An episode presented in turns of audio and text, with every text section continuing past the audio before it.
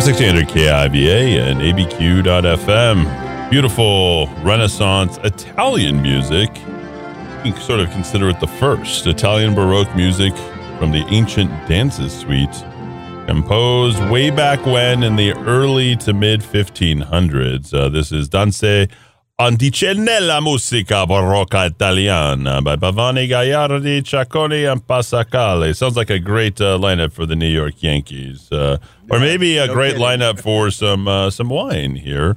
Uh, here for another great evening of wine and wrapping up the week with uh, well Jim Hammond, our in-house uh, wine uh, sommelier, and Eric, the apprentice, uh, if you will, who's enjoying himself a happy 49th birthday this week, and uh, a happy birthday, to birthday. him. Post Valentino here, uh, apropos for the Italian uh, saint, uh, Saint Valentine, or Saint Valentine, as he was uh, more well known uh, back in the day. But I think we, you know, we made it more of that a little bit later on, and both gentlemen are here to enjoy that. How, how did you like that um, uh, that intro on the on the music there? That is uh, by Innocenzio Alberti. Yeah.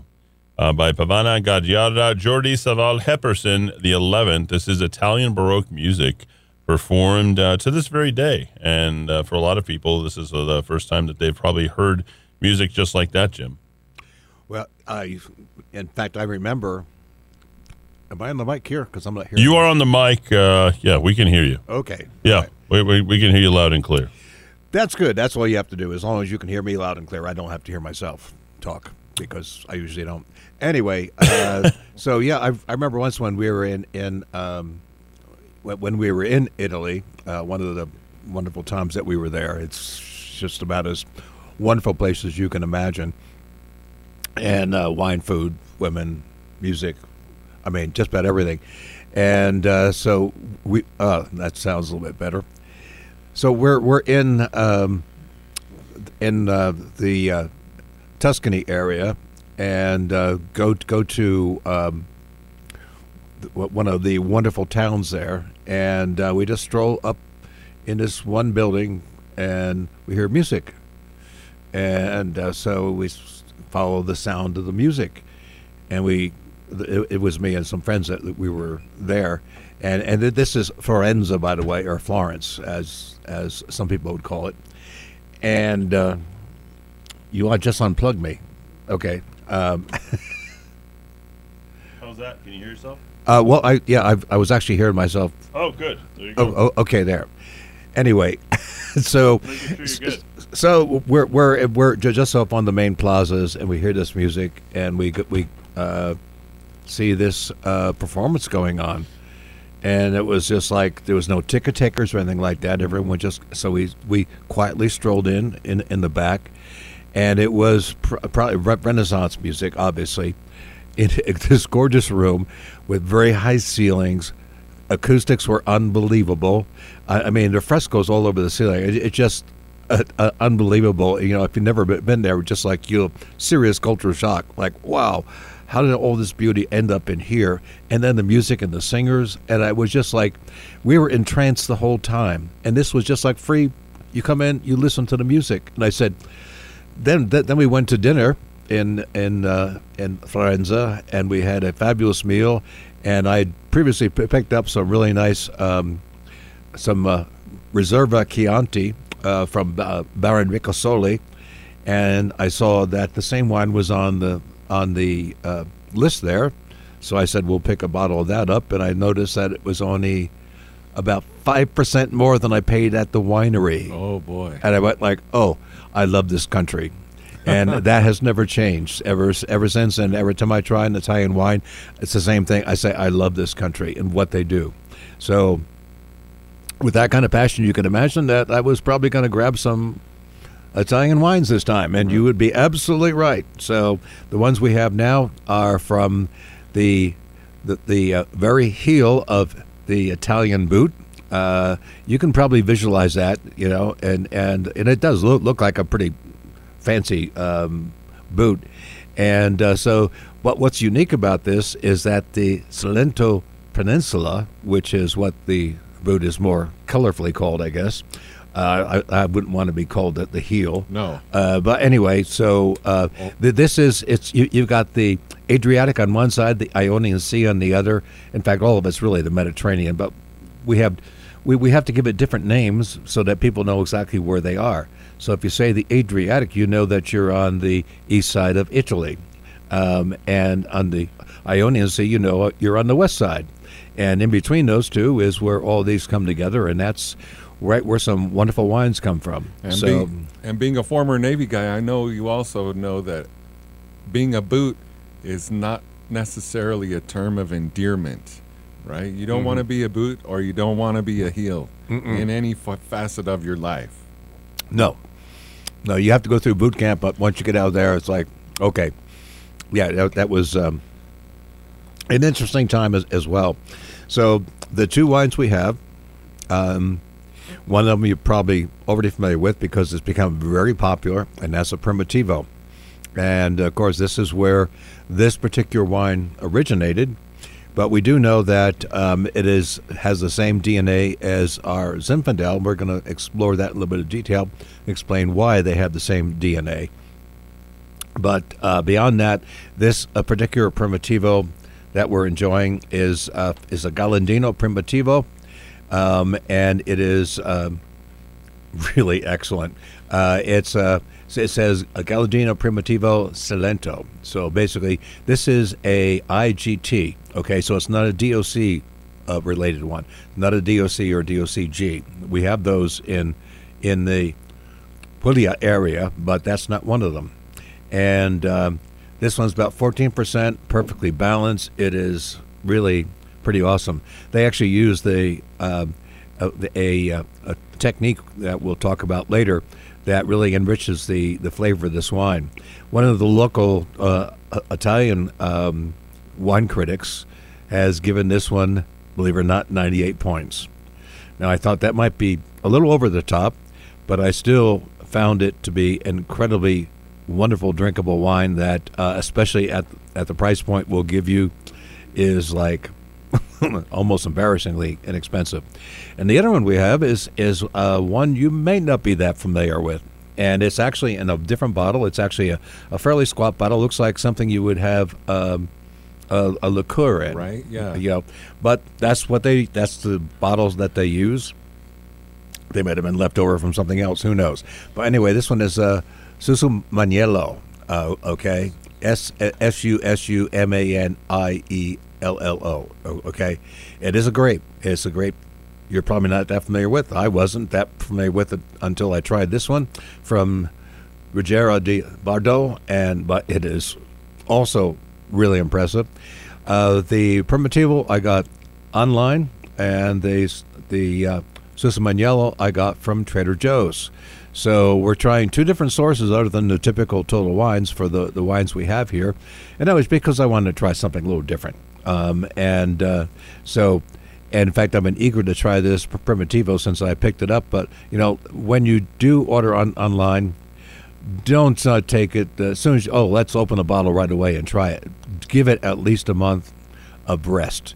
This is what we call travel shock.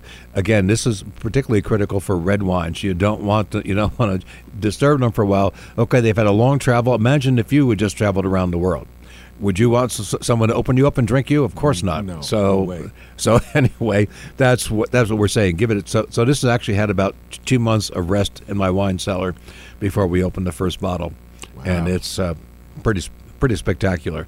So we're talking about both of these. This is from the the uh, it's, it's called Apulia, uh, which is the I think what the, the Italians call it, and and Puglia is the way we do. There's actually a G in there. It's actually a soft G, not a silent G. I don't know about you. I have trouble with the soft G's. You know, oh, you just swallow that letter. I said, how do you do that? You know, a lot of people that, that you know better at languages than I am uh, just understand it. For me, it's a little challenging. But anyway, uh, so I'll probably pronounce it three or four different ways during the course of the show. Just be be aware of that and don't worry about it. It's the same place. Okay. Puglia. Puglia. Yeah. So the southern Italy wine regions um, are quite a marvelous area. And we've actually explored this in the past. So we've actually been to uh, we haven't been to to uh, Molise, but we've been to Campania, and we've had a couple of fabulous red wines from there. We've been to Basilicata um, and had a Volturi uh, red wine uh, from the Aglianico grape, which was quite wonderful. And uh, so those are all very interesting. And of course, we have been in Sicily, and we've been in Sardinia. Now, I mean, obviously only virtually, uh, but we've found fascinating wines in each in each place. And uh, we've already done one Primitivo from here, but very different than this one. And the other thing I want to do is, you know, a lot of times we try to contrast wines, but uh, since Kevin's been on the road a lot, uh, we haven't been doing that. But I thought, well, these are reasonably priced wines. Uh, so I think I'll get another one so we can have a nice contrast. And as Eric will find when he tries the this one, it's definitely very different from between red fruits and fairly soft tannins to uh, a, a, more tannic um, dark fruit uh, wine. But both really pretty impressive, I think, oh, especially yeah. at the price point we're talking. Oh yeah, I'm totally impressed. I'm gonna, I'm kind of enjoying the Primitivo. I'm, if you know, if that was all we had, I'd be completely satisfied. But now that we have two, it's it's extra exciting. Exactly, and we're also celebrating our birthdays here, so you know that's we might as well have some couple of good wines to celebrate. Right. A lot of birthdays coming up. Oh yeah, for us by. anyway. Yep. Okay, so uh, the um, if, if you look at the wine map of um, Puglia, you'll see that um, besides the heel, it actually goes up the what would be the instep, the instep, right? The, the back of the yeah is the instep. It's kind of nice we can use anatomical references, isn't it? right. Usually we can't do that. It says, well, it's kind of liver shape. I haven't seen a liver. Well, anyway, uh, but that you can kind of figure. So it does go up the coast quite a way. And in fact, I think right in the middle, where it's still on the instep, is is where Bari is. B A R I. That's the that's the main town there. That's the the capital of that area, the main port, and that's probably where uh, the Primitivo grape uh, was uh, came into that that particular port, because it would have been across the Adriatic, uh, on the other side in a little uh, country called Croatia and uh, that is where this the Tribodag grape originally came from. It actually has even more complicated and ridiculous name for it, but we'll, we'll just go with that one. Tribodag. Uh, sounds that's complicated already, right? Is that did I say that right? Tribodag. Trip Tribodrag. Tribodrag. Uh, yeah, and, and I don't know the the local language to see how they would pronounce that, but you know it's uh, that that's what it originally was called, but we know it by its other names Primitivo in Italy and Zinfandel in the U.S. Uh-huh, so okay. that's where that, all that comes from. So, um, other than pronunciation problems, um, as, as, I said, the, the Salento Peninsula is where I believe both these wines came from. Actually, I'll, i should look at the at this one and see if it mentions. It's also an IGT. They're both IGT wines, um, and which is kind of interesting. Uh, but they still make awesome wines. This one is 14 and a half. Whoa, whoa, whoa. Darn it. Wow. Okay. Sorry about that. I will uh, go and get that. All right, very quickly. Sorry, no, no, no. I'll, I'll, go, I'll go get it. I just didn't even see the cord. Yeah. So this is the 98 point. Yeah. Yeah, I want to say that whoever is rating this wine might be pretty close to that. Yeah, well, it, it, it it's pretty amazing. definitely pretty pretty amazing. We had a, we had a little uh, bit of an accident here, which is part of the excitement that's going on. So while they're doing the cleanup, I'll just keep going here. So uh, we have the Puglia DOC and IGT subregions. Okay, so there's uh, actually four DOCGs. if you recall, again, I haven't uh, done this. So from the top of the end, you go to DOCG. Uh, the, the, uh, that this is a document of origin guaranteed. That's the top value, and you probably had some. If you had a, Chianti Classico, that was a DOCG, for example. If you had a Barolo, that was a DOCG, and uh, so these are our uh, the, the, the, highest of the high, but they're also adhering to certain specific things like the grape you can use, etc. So that's what that affects. Then you get the DOCs. There's tons more of those uh, around. But again, these are the regulated ones. The IGT or IGP uses both both uh, of, those three-letter acronyms. In either case, it's it's going to be uh, one that possibly uses different than local grapes, or it may use a different technique than is normally articulated for a DOC region, or it may just not have uh, uh, been identified with the soil and everything else as, as being totally appropriate. We can't always tell about that, but then they are IGPs. But again, some of these uh, in that category are very highly regarded, expensive wines. The the Super Tuscans are a typical example of that. So e- even though they have the IGT rating, they, they they go for hundreds of dollars a bottle. So the point is, although it's good to follow the regulations we talk about for how Italy regulates it, don't always just go by them uh, as gospel. Okay, we're not. We're, we're going outside the gospel in this particular case. So we have 28 DOCs and six IGPs, and the and the and the Salento IGP, uh, which I believe is where both these came from, um, is also um, one of the uh, most popular and one of the ones that's generating a lot of interest uh, around the world. And of course, Primitivo is, is really increasing in popularity in just a short period of time. So there, uh, this particular area, of course, um, has been known for fine wines for a while, but most of them weren't on the export market. That is not the case now, and in, in fact, in uh, production increased in the last several years, up seventy percent from the previous decade. What would keep them from the export market? Uh, the quality. Oh, okay. Yeah, well, when, the, the quality was stepped up, uh, which is what's happened with a lot of these wines, uh, and that was part of what, what they were doing. They they wanted to attract the the uh, import market and so export market, excuse me. So they had to up their, their game on the quality of the wines they were doing. In some cases, like the uh, the Susumaniello, uh, that particular grape was was usually uh, it, it was it could be really overproduced and uh, which is great if you just want to have a, a volume of you know a quantity of wine but if you're looking for quality that's not going to work. So when they started discovering that particular grape uh, could uh, with with when it, the grapevines are older and they're generating less fruit could generate really expressive wonderful wines. So that's what we're dealing with here.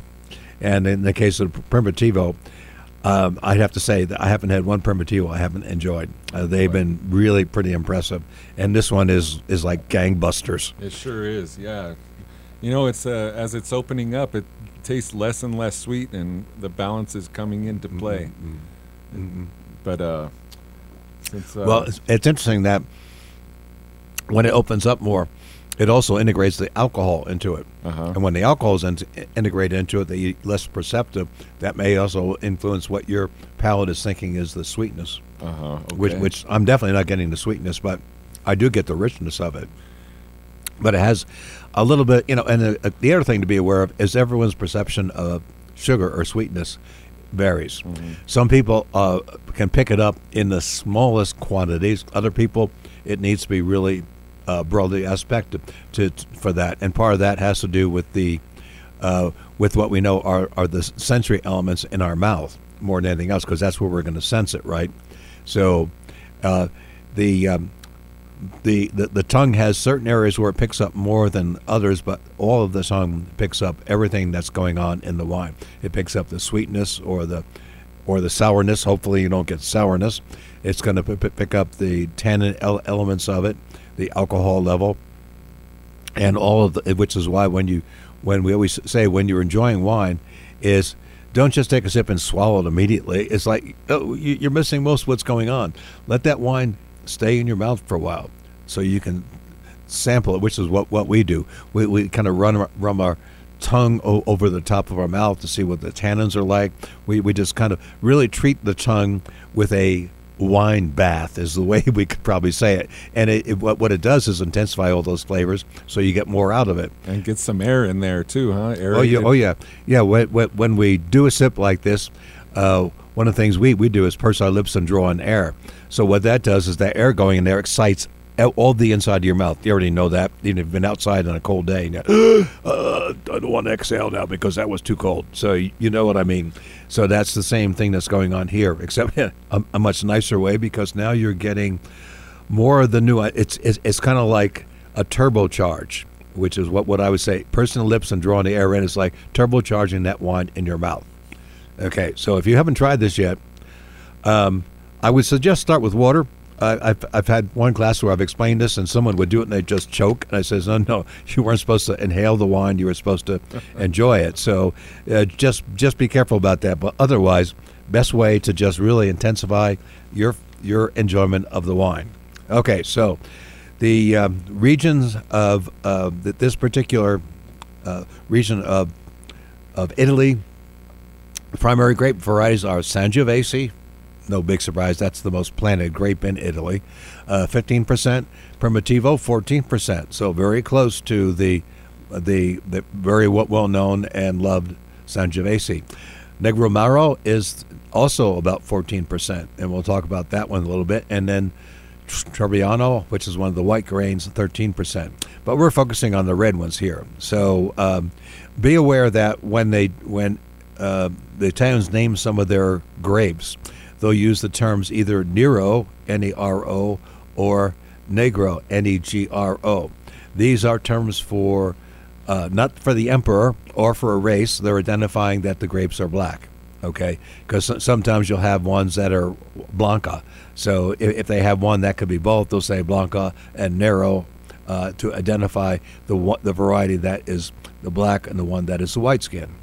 Okay, got that? All right. Sir. Sangiovese. Uh, well, no surprise that this is Italy's most planted grape because it's so flexible. Everything it can do, high acidity, matches a lot of the native spicy uh, tomato-based dishes perfectly. Uh, you notice if you had almost any Chianti and pizza, it's like, weren't they designed together? they absolutely were, absolutely. Like Baroque music and wine, right? Yeah. Just, well, yeah, Baroque music works really nice with that. It's got a certain a certain structure to it that you also like to have in your wine.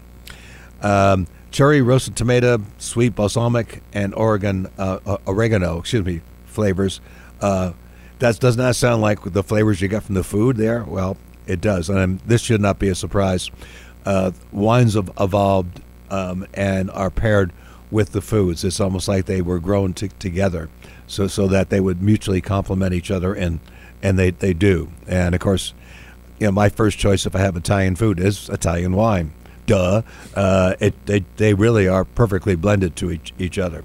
So, and, and of course, there's very, there's a lot of regional names for these grapes too that you need to be aware of. Uh, so, depending on uh, if you're looking at an, um, let's see, the, oh yeah, the, uh, if you look at the Vino Nobile di Montepulciano, uh, could I forget a word like that? Or words.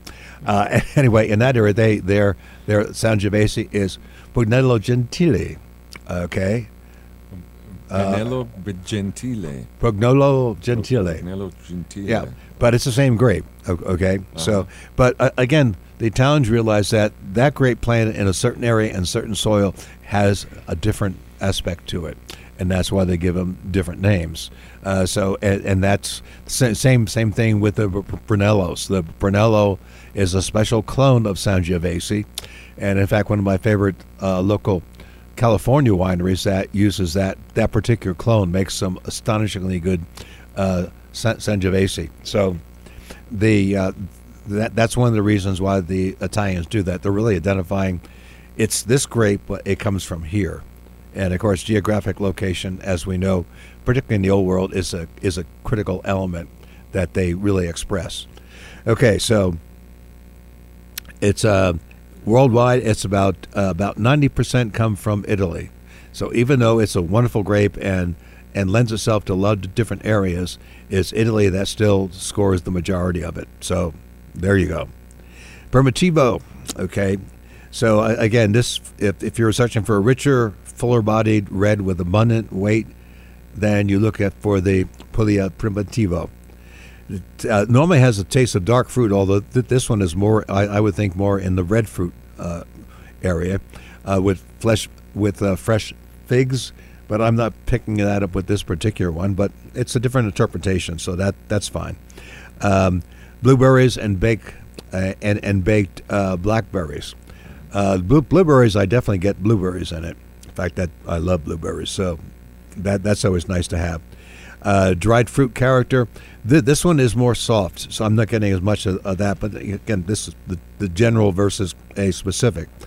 Um, so the there is one DOCG area here and one DOC that are based on this particular grape, but this one, as I said, is the IGT version.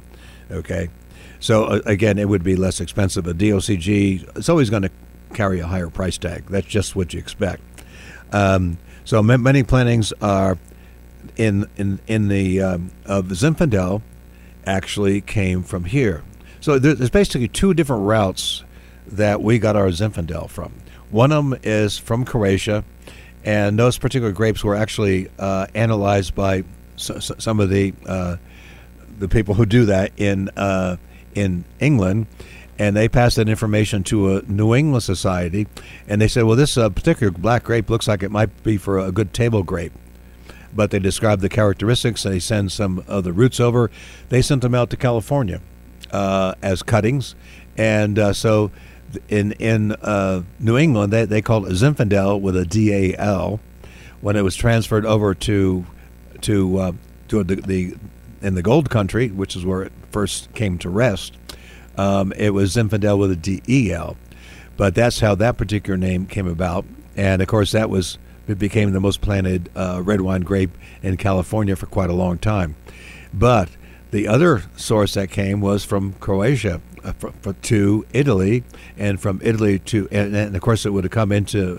The only place I've seen it just about is in Padilla. So one would assume that uh, that is where the, the grape came into, and uh, because it's planted all, all over that area.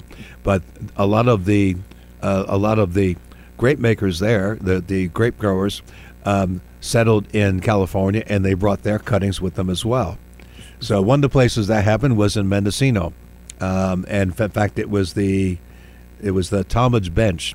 In fact, we talked about that a little bit on one of the shows on on Mendocino Zinfandel, and the fact that uh, those those. I mean, it's going to have the same DNA, so it's not like you could say, "Is this one from originally from Croatia, or is it one that came to us via Italy?" Uh, that would be kind of challenging. But the fact that there was a a, a lot of uh, immigrants that came in there uh, from that area, one can assume that some of so, so that we have our own Zinfandel and our Primitivo clone. Then, of course, we also have Primitivo because all of that was directly imported uh, from Italy, and in fact, that's been hugely successful. Uh, the Paso Robles area, in particular, uh, the Castoro Cellar is one of my favorite Zin producers. They usually have like eight or nine different Zinfandels every year. Uh, they started planting Primitivo. They put it in a nice, long, elegant bottle, kind of like this one. The next year, they had increased their planting by a factor of 400% Oh wow. because they realized they had a great grape on their hand. Now, one of the things about it is it is early ripening. That's where the word primitivo came from. Not that it was primitive, but that it was an earlier ripening version. And unfortunately, in New Mexico, that can be a challenge because we have those late frost heaves, and a grape that's already starting up is is going to be slammed down real hard. So you'd have to go way in the south. Uh, and to, to actually find any successful. In fact, one of the few I found is uh, is La Viña, which is one of our wineries way south. They're Uh-huh. maybe about 15 miles north of the Texas border, Oh great. and uh, so they, they, they do a pretty decent primitivo, but they're the only ones that you know can can really get it to survive and, and grow. So, So so you could use Zinfandel and Primitivo interchangeably, or they're essentially the same grape. uh, they're they have different origins. Okay. uh, I'll say they're clones of each other. Okay. Which is why we give them different names, just like the Italians do when they cite a grape in a different area. Okay. So, so yeah, Primitivo is specifically a clone that came from Italy. Okay, I see. Okay, and if, if it's Zinfandel, Zinfandel, it could be either actually, Uh-huh. uh, because we, we don't have any records of going back there. I see. But anyway, that's basically what we're, what we're looking at. Is we're looking at Italian Primitivo, uh, local grown Primitivo, and local grown Zinfandel. Confusing. Well, there you go. Uh, another very important grape, and we didn't have a, uh, an example of that to try on the show. Otherwise, that'd be three.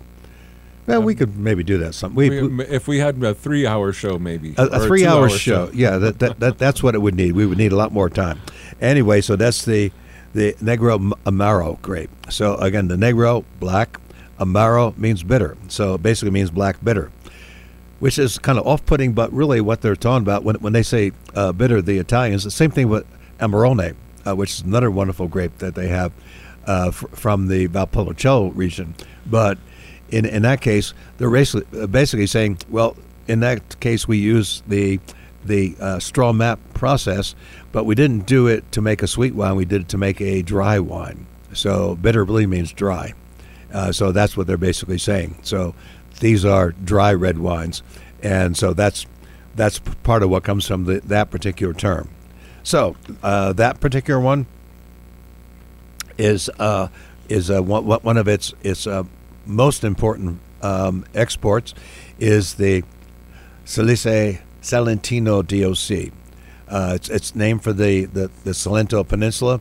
It's on the backside of the heel, uh, extending into the ocean. And this particular grape um, is is a quite a wonderful one. It's um, the, it's based on Negro Maro uh, in Alezio, Brindisi, Copertino, not Cupertino, Copertino, Leverano, Martino, Nardo, and. Squizano. Squinzano. Those are all the areas uh, that are identified as DOC that are based on this grape. So we're saying that all of those particular sub sub regions within Pupilla area are also based on the Negro Amaro grape. So it's a, obviously a very significant, important one. Uh, Som- sommelier uh, Jackson uh, Rohrbaugh, writing on Wine Folly, said, even though Negro Amaro is full body, it is not too tannic or acidic, and instead leads with bombastic fruit, which makes it easy to chug, especially alongside meatballs or pizza. I just caution about chugging wine, as I said before. Okay, even though some of these are like that, you just want to do that. Eh, just try to suppress that natural desire. Yeah, I see you cringing whenever whenever you come across that chugging Yeah, of wine Yeah. concept. But ba- basically, what we're talking about is is uh, when when you have a wine that's like that that you just want to keep drinking and drinking. These are the ones that that I call the HDI, the Hammond's Drinkability Index, and that's for wines that once you take a sip, you cannot stop. It is just so addic- you just oh have to try more and more, which means a wine that's going to be a lot more accessible, right? One that's really heavily tannic or heavily alcoholic or really dry or too sweet, whatever. You're going to go. Uh, it's a turnoff when you have one that has everything in balance and it just it's just meets your palate uh, with a kiss. That's when you're going to find something really special. I mean, So- what what are your suggestions for controlling yourself in a situation like that? I mean, uh, it was all um, it was almost all I could do to not chug that Primitivo just now. That is amazing. Yeah, it's it is truly much is that? amazing. Uh, that's uh, um, th- that that I, I got online out. It's not available now, uh, but I did get some, some of that on online for about seventeen dollars a, a bottle. Really? But it, it but it, it, it listed for twenty eight. Yeah, Better just stick with a, a case at least, huh? Yeah. Just just Yeah. one case. And, yeah. Ne- next time I'll I'll just grab a case of one of these. And don't chug it for Yeah. for, for goodness sakes. So anyway, uh, so so the um, next one is Bambino Nero. Okay, obviously another black grape. Um, The black baby. Yeah, black baby, exactly. And it's one of the last to, to ripen, so it's uh, it's it's usually doesn't reach optimal ripeness. So, which uh, uh, again, when we talk about the ripeness level, it means that you start with high acidity and low sugar, and over time you get higher sugar and lower lo- lower acidity. Okay, until you reach your hopefully your balance point. If you have to stop it before that, then you say, you know, uh, this might be better in a rosé. Uh-huh. Uh, and so that is why it's a classical one used for the ro- rosés from around there, or rosato, as as the Italians would call it. And so it, it, it still is, is a very prized uh, grape, but they ba- basically take its limitation and they make a positive out of it. Isn't that good? I, I love that people do that. Oh, I love that. I love it too.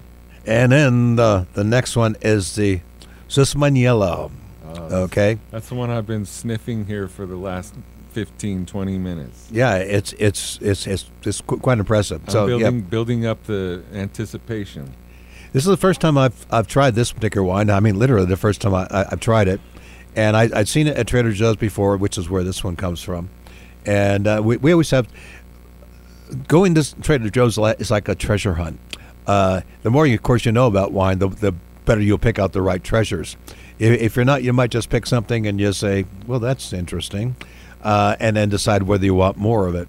In in California, though, we have the TJ tailgating concept. Oh boy. We we a bunch of us go in there. We get some nice uh, munchies, and then we get at least a couple of bottles of each one we think are interesting. We go out to our cars. We open up the wine. We we sample the, the, the wines. Anything we really love, we go back and buy cases of.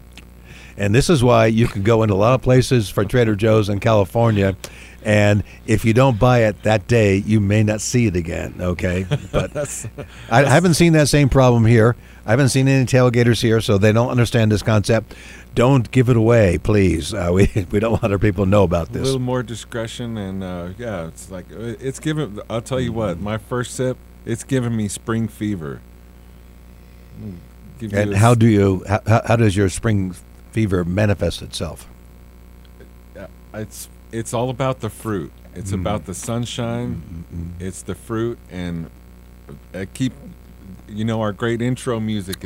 I keep take keeps taking me back to the Baroque era. Mm. A symphony of flavors and sunshine, green renewal. I'm I'm feeling it for sure. Well, that's kind of interesting because the description I have here it kind of goes that way. Uh, but basically, what this means is little black donkey. Okay. That's right. Or donkey, if, if you're Scottish. Uh, and uh, it's a fitting tribute to, to the vine, which come harvest appears to almost struggle under the weight of abundant clusters of large grapes. Of course, one of the problems with this when you have a very heavy producer is the, is the quality is going to be very low, the quantity is going to be very high. And that's probably all right for local consumption, but if you want hit the export market, you got to do that a little bit differently. So with, with age, the vine's uh, productivity declines significantly, ends up with lots smaller berries, very rich concentrated juice, and uh, the wines from these older vines are endowed with great structure and elaborate symphony of aromas. So you actually, you must have been reading my copy. I did read it, but uh, but I.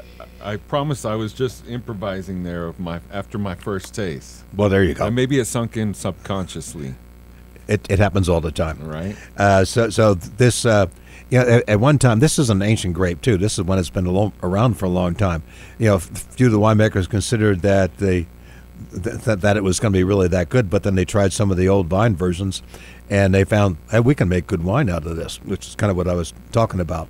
So um, the the the vineyard is close to the sea with a constant wind and sandy, well drained soil uh, provide the best conditions for the cultivation of this ancient grape. And, and I'm so happy that that it hasn't gone away, that we still have it. We can still enjoy this really fascinating, very dark brooding wine. Is is you know just to just characterize it or personify it, but this one's really good. So anyway, the first one we have is the is a Galladino Primitivo Salento 2020 IGT 14% uh, ABV.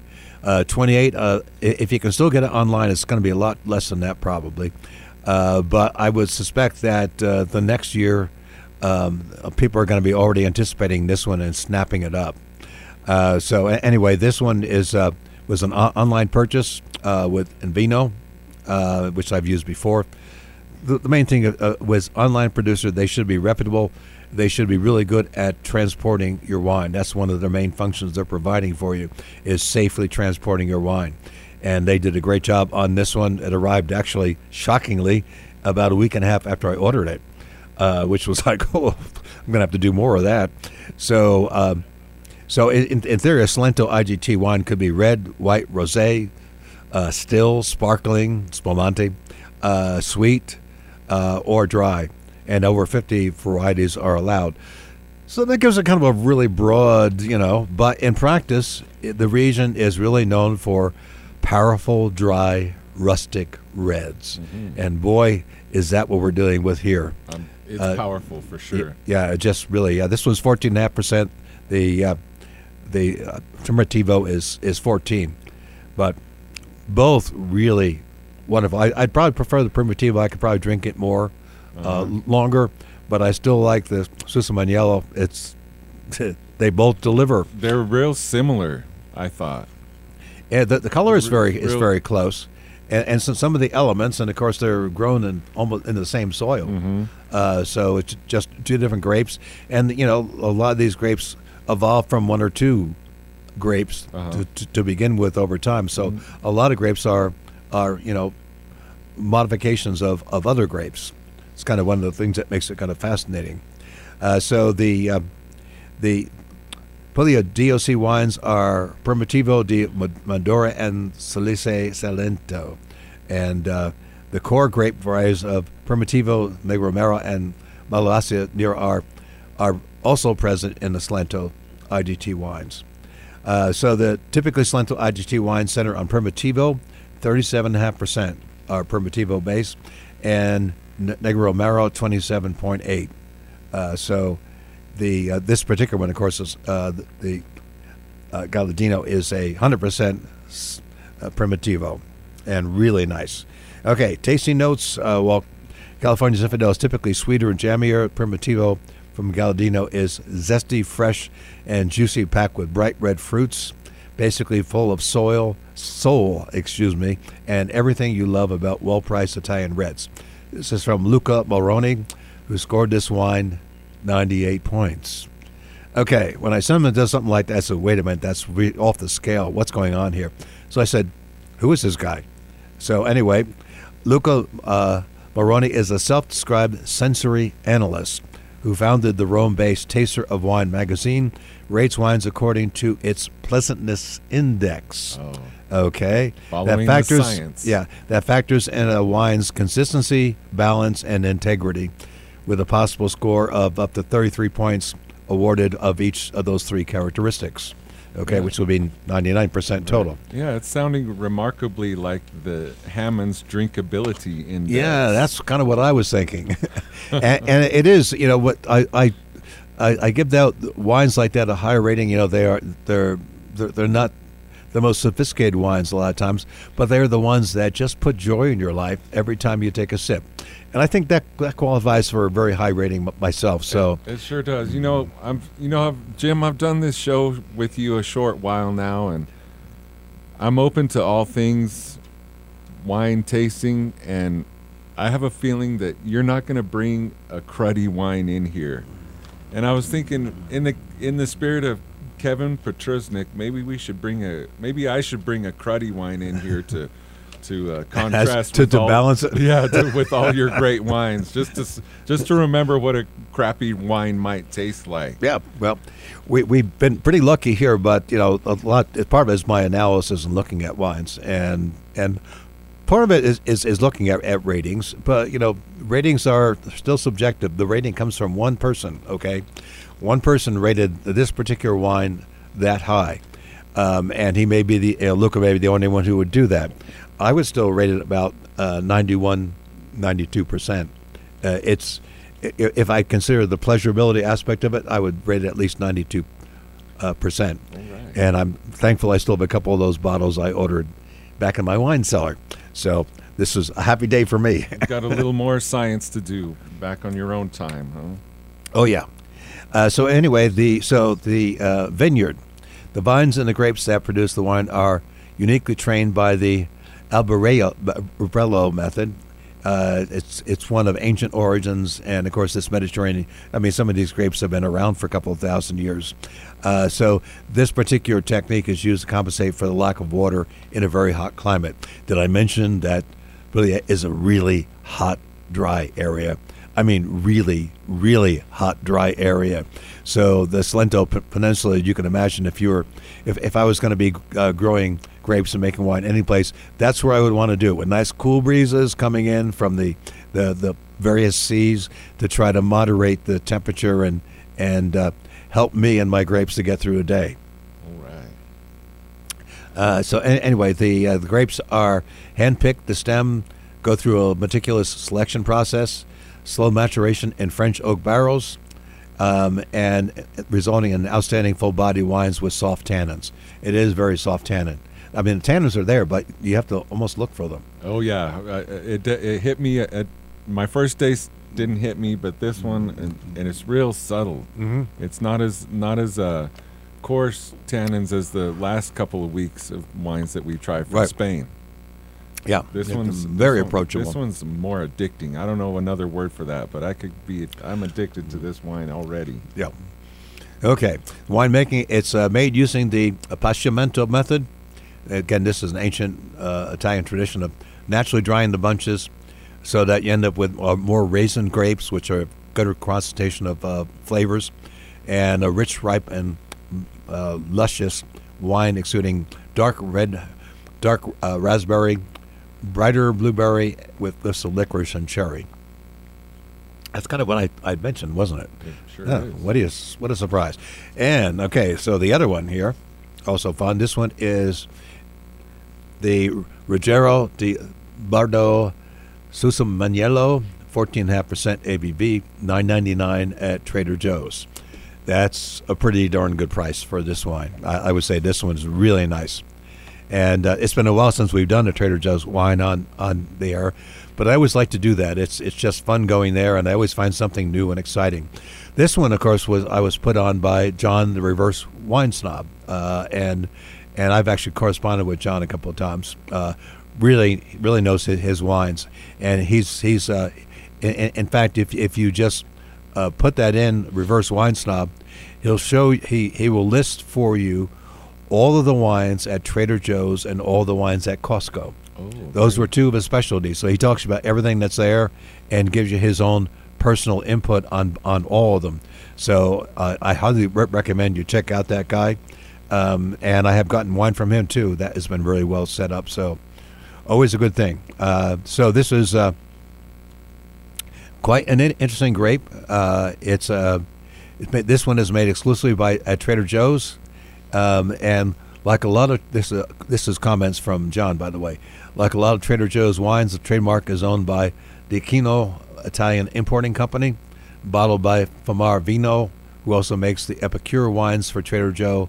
In fact, this appears to be the same wine as the Epicuro Susumaniello that's sold in Europe. He goes through a lot of detail to, to discover these things, but one of the interesting things, and actually these two wines don't have it on it. Um, a, a lot of wines on their label they have a code. Mm-hmm. There's a program you can get that will decode it for you. It'll tell you who the actual producer is. A lot of the details you can actually learn. Really? Oh yeah, it's re- pr- pretty neat. Like so the old the old QR code. yeah, Ah, yeah. I don't. and, and it's usually wrapped around, around the top there. So ac actually, we ha- I had one wine that my wife and I had for our 25th anniversary, and I had a picture of the of the neck of the bottle that Uh-huh. I could I could focus in on. So I typed it in, and I found out, oh, that's the wine we had. Aha. That was really that was fun. Uh, anyway, so tasting notes from the winery: deep ruby red with purple shades. Deep ruby red, absolutely with purple. On the nose, blueberries and ripe red fruits. Uh, underbrush and red flower, tobacco, aromatic herbs, and a, a light sense, zesty sensation. So definitely, you get some of the t- tobacco is, is in the in the background for, for me because I don't like if it's too much of a t- tobacco flavor, but A sweet tobacco. sweet to tobacco For would- sure. would, would actually make more sense. Yeah.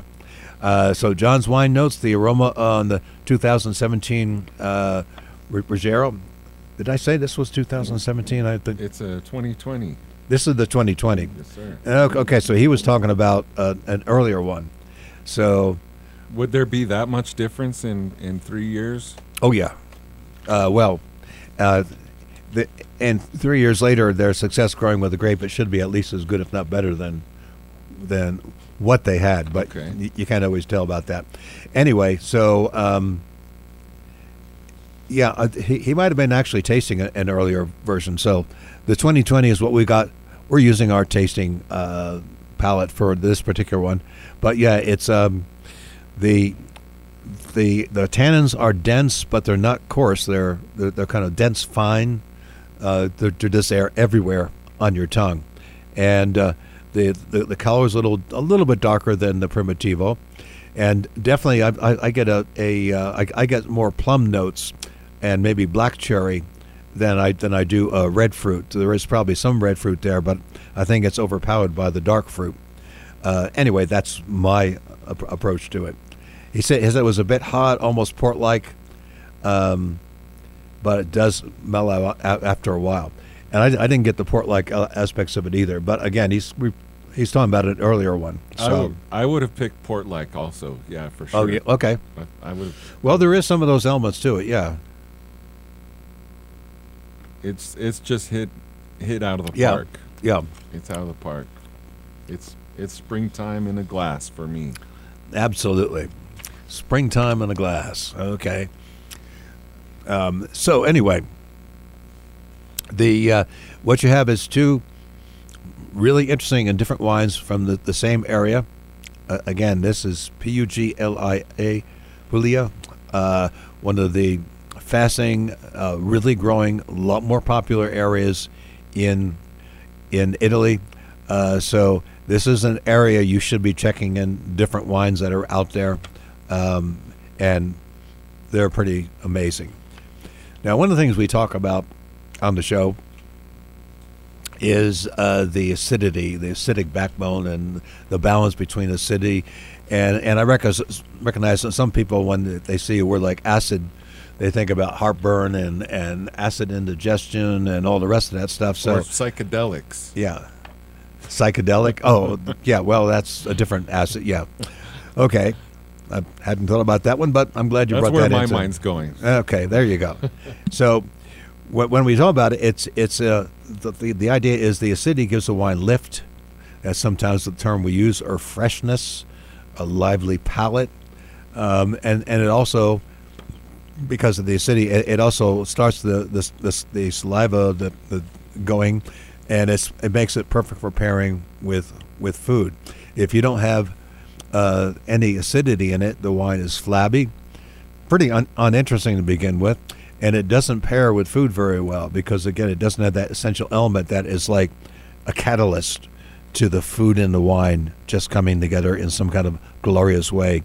Uh, that is probably better than the sum of its parts.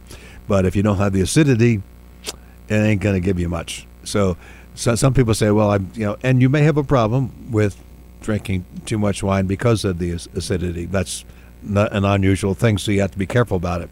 But the point to be aware of is an invaluable part of it. So, um, there's a chart that we have here from Wine Folly. Go to Wine Folly. They have, their graphics are always wonderful, and they basically uh, just gave you an overview of that the whole thing uh, pH from zero to thirteen, and seven is considered neutral. Uh, so if you go if you go above seven, then then you're getting into into the uh, the uh, uh, excuse me the yeah the I'm just blanking on the word. It'll come to me in a minute. So you have the acidity, and where is the word? Uh, anyway, I'm just I'm just blanking on the word. Alkaline. Thank you. Alkaline. Okay. Uh, so it's, it's alkaline or acidic, and uh, so that's the the the, the uh, point where it it uh, goes between the two. So milk is like um, just a little bit past the neutral point. Uh, again, you have lactic acid in the milk, so you, you would kind of expect that. You go to about the um, pH uh, five and a half to a pH four and a half. That's where coffee is. Okay, uh, acidic elements in coffee. Right next to that, of course, is the red wines from about four and a half to about three and a half, and then below that are the white wines. So the white wines are do have a there is some overlap, obviously, but then the white wines go to about uh, to about the two and a, to one and a half, uh, two and a half, excuse me, pH. Then below that you have lemonade, and then Coca-Cola is even below that. So if you folks enjoy a lot of Coca-Cola, you're not going to have a problem with the acidity in this. You may have a problem with the Coca-Cola, but you won't have a problem with the wine. But there's there's that anyway. So the, the point to be, be aware of is is is uh, you have to be careful with, with, with how, how you do that. Uh, and if if you're more sensitive to the acidity, but realize it's an integral part of it. Okay. So, Put, put the Coke down. Drink wine. yeah, I, I, I would certainly recommend that. And uh, so then the the last section, we have only a couple of minutes left here, but we always like to do wine in a movie. And of course, there is a lot of Italian wines that you could certainly have with wine. If you need that as an excuse, I don't necessarily, but if, if you do, that, that's always a wonderful thing. So you want to have a, a wine, and we're looking at ones from the southern Italy uh, that go along with the cheeses and the pastas and the pizzas and all the rest of that wonderful stuff. So the first one, chronologically, would be Beat the Devil, 1953. That's uh, almost an hour and a half. That was uh, John Huston with Humphrey Bogart, Jennifer Jones, and Gina Lollobrigida in her first American film. And uh, Gina is quite fetching in, in that movie, uh, as she is in a lot of things. Uh, the next one was Morgan the Pirate in 1960. Time in this one was interminable. It seemed like it went on forever. Anyway, that was with Steve Reeves. Boy, if any of you have been around long enough to remember that Steve Reeves, well, he was there. Uh, and uh, the only bright point I thought was uh, was uh, Chelo Alonso, who was who was in a lot of the swords and uh, samples. In fact, Era's looking at her picture they put in there and smiling. Uh, anyway, I think that was the best part of that movie. But yeah, she, she, she was a, a great dancer actually, did, and she had perfected a special belly dancing kind of thing that entranced a lot of people back in those days. Anyway, in 1971, it would be the, the, Decameron, uh, directed by directed by uh, Pier Paolo Pasolini. Uh, it's an uh, adaptation of the nine stories from the Boccaccio's Decameron, which is one of those naughty books you weren't supposed to read when you were a kid. Uh, but any, anyway, very risque for its time. And then the next one is what? What? What? That's what it's called. What? With a question mark. Believe it or not. 1972, rated X. Well, let's see who directed this. Oh, Roman Polanski. Oh, well, that could uh, uh, identify something with uh, Sydne Rome and Marcello Mastroianni. Uh, during her Italian vacation, a young and beautiful American tourist finds herself as a guest of a coastal villa inhabited by a bunch of odd people. And of course, Roman is definitely one of the odd people that would be in this. That's, that sounds creepy and psychedelic to me right there. Yeah. And the other one from uh, the, the, that same year was Avanti, 1970. I finally got to see this one because I would want. I always loved Billy Wilder stuff, and I always loved Jack Lemmon. Uh, so anyway, uh, this is a successful businessman goes to Italy, arranges return of his of his father's body, only to discover that he died with his mistress of long standing. It was kind of for Billy. This was kind of a misfire. I think. I don't know if you ever, ever saw that one. I have not. It's um, it was t- too long. Let's say this was what in- in almost two hours. It was going too too long, and there was too many unbelievable raising your eyebrows as far as they would go. This can't possibly be happening. So there's that, and I hear that wonderful music Oh. enticing us back. The Baroque Music Ancient Dances Suite. There it is. Uh, this one, not for the lute, but for the horn, or the woodwinds, as they were. Another great addition. Uh, first party foul in my lifetime, maybe. I uh, pride myself on being uber athletic, very balanced, and uh, never tipped anything over. But then again, we have that uh, makeshift board in there. Thank God it's gone next week. I cannot wait to get that new board in. It's going to be very exciting. Thanks everybody for joining us. Jim Hammond, thank you. Eric, thank you, and thank you all of all of you for listening right here in the Kiva last week for broadcasting up in Santa Fe and Los Alamos. Thanks for tuning in to AM 600 KIV, abq.fm, or rockoftalk.com.